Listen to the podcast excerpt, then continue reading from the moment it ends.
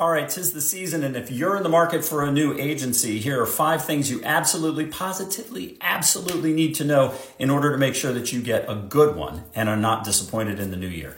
Number one, never, ever, ever, ever, ever hire the biggest agency you can afford simply because you can afford them, especially if you're not going to be one of the biggest accounts in their roster. Because what's going to happen is, is no matter how starstruck you are and no matter how much you're in love with their team and they say all the right things and it's going to be wonderful, the revenue you bring to their company is here against their top tier clients' revenue, which is there.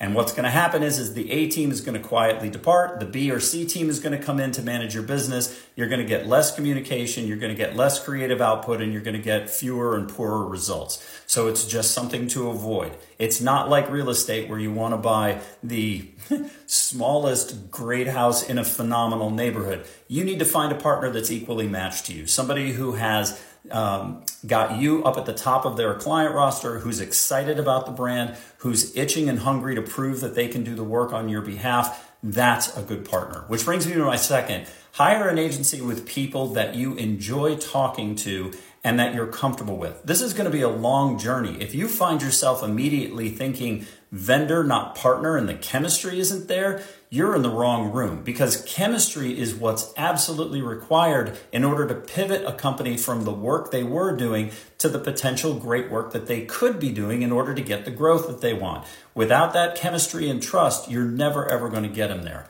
Number three, never hire an agency that assumes you actually know what you need. I cannot tell you the number of times that clients have come in and they say, We need a website, we need a new brand identity, we need a new concept, we need new whatever. But when we start talking to them, what we find is that that's actually a symptom to a different problem. Your team is only going to know that they're solving the right problem if they start with strategy and listening and then move to tactics. If you've got a group that's jumping straight to tactics and they're not asking questions and they're not um, trying to find out more about why you're sitting in front of them, they're going to be a poor agency partner. Which leads me to number four. And I know I'm going to get flack for this, but I don't care. Avoid specialist agencies. The groups that come out and say, well, we know banking because we've worked with 19 banks. It's not, and I'm not ragging on the banking groups, by the way. I would say the same thing about everybody. The problem is, is that they cut corners. The assumption is, well, we know this industry better than anybody else. And because it worked for our last 18 clients, it's going to work great for you. This is, should be a clear recipe for mediocrity because what's happening is they're cutting and pasting a solution that already worked before, and then they're trying to retrofit and, and, and overfit you with that same idea. There's no way in the world you're going to wind up standing up or standing out in that environment.